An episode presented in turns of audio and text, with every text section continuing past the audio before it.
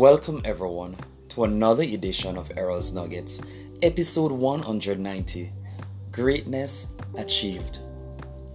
Having dedicated your time to pursue greatness, you have achieved it. So, what is the next step? It is time to move forward. Do not stop now because you have more to attain. It is now time to dream bigger and set bigger goals.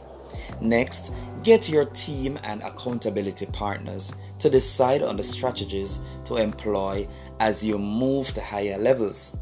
Consistency is the key. Don't aspire to be at the same level. There is always more to do and more impact to make.